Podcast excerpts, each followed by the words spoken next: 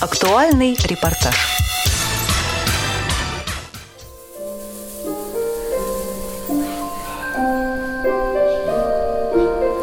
Луна. Луна.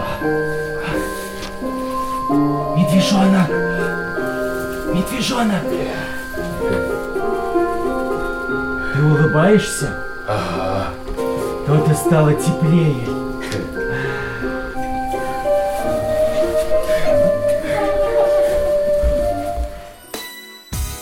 «Ежик в тумане».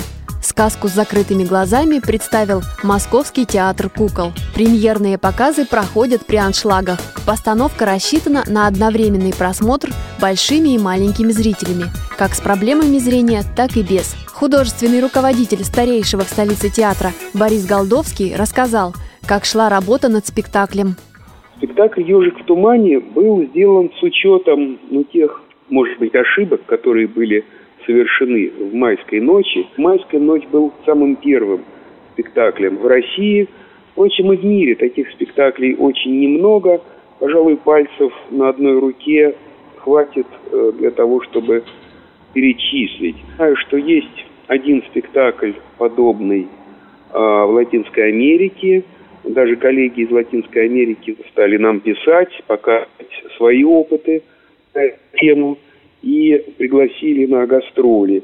Что касается «Ежика в тумане», спектакль действительно особенный, в котором задействованы все органы чувств человека. Не только у врачей э, главная заповедь «не навреди», но и у людей, которые занимаются искусством, это тоже самая главная заповедь. Важно было не только не навредить, но и приобщить тех людей, которые по тем или иным причинам не имели раньше возможности узнать, что такое театр, открыть для них этот удивительный, прекрасный мир. Самое главное для нас было получить нового зрителя. Мы, по-моему, этого нового зрителя получили. В спектакле рассказывается история лесных друзей – ежика, медвежонка и зайца – которые однажды собрались вместе, чтобы совершить путешествие в темноте, понаблюдать за ночным усыпанным звездами небом, прихлебывая горячий чай, послушать осеннюю тишину и шелест падающих листьев, почувствовать, как заволакивает туман все вокруг. Оказывается, это очень увлекательное занятие. Как много всего интересного происходит, когда на землю опускается ночь. Режиссер спектакля Наталья Пахомова отметила, мир сказки зрители и одновременно участники ночного путешествия постигают при помощи слуха, слуха, обоняния, осязания и вкуса. Нам не хотелось сделать именно персонажей кукольных, мультяшных. Нам хотелось бы все-таки, чтобы вот эти звери, они сохранили повадки зверей. Ну, что зайчик, он, например, он боится, да, и если ребенок его хочет потрогать, то зайчик, он отпрыгивает. Мы хотели, чтобы вот все тактильные моменты, они были ненавязчивые. Вот с этим, да, с этим, наверное, нам было сложно именно найти выразительные средства. Просто было, поскольку все зрители так или иначе э, должны быть охвачены спектаклем, не просто было распределиться в таком пространстве, чтобы вот каждый зритель, называется, в какой-то момент был затронут, почувствовал бы и зайца, да, как персонаж рядом с собой, услышал бы ежика рядом с собой, и почувствовал бы медведя. Все были очень заинтересованы сделать спектакль именно для всех, и что касается зрячих людей, то у них, конечно, больше права выбора открыть или закрыть глаза, но мы их лишили цвета, сознательно сделав, да, вот все вот это серым, как бы приравняв их чуть-чуть, ну, лишив их привычных красок каких-то все очень с радостью подошли к рабочему процессу. Спектакль поставлен по мотивам одноименной сказки Сергея Козлова. После выхода в свет произведения отмечалось, что это только на первый взгляд кажется, что это сказка для детей. Но содержит она гораздо больше смыслов, чем представляется. Кто они, лесные персонажи, дети или взрослые? И о чем все-таки этот спектакль? О мечтах, дружбе? Каждый определит для себя – если б ты только знал, как это, звуки и голоса медвежонок.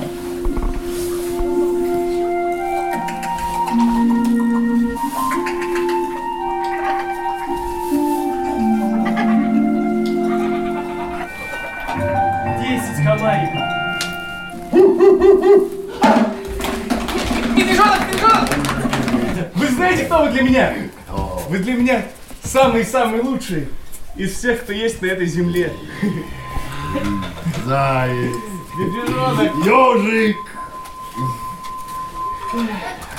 13 комариков.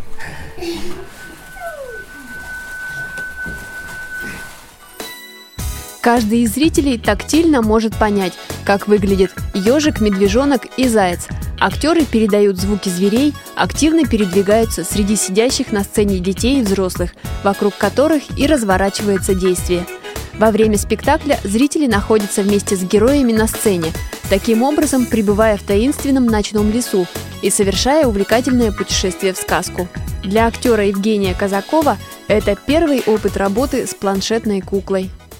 Ну, первое время, первую репетицию у меня очень сильно болели ноги, потому что мой герой, он самый, самый низкий, самый маленький ежик, и я все время передвигался на корточках. Но сейчас уже как бы ноги привыкли, и уже хорошо, и уже бесшумно. А у меня еще была крышка от коробки, в которой лежат листья, чтобы шорох листьев создавался. Ежик мне очень симпатичен. Ну, он для меня еще пока что загадка, но в нем, да, есть вот эти философские черты. Он добрый герой, может быть, он немножко дотошный, и он немного воспринимает мир по-другому, нежели чем медвежонок и заяц. Ну, мы так договорились, то, что конкуренции нет. Как бы мы все-таки мы живем в одном лесу, и мы все вместе дружим. Три главных героя, и каждый из них привлекателен по-своему. Например, медвежонок во многом симпатичен благодаря детской наивности.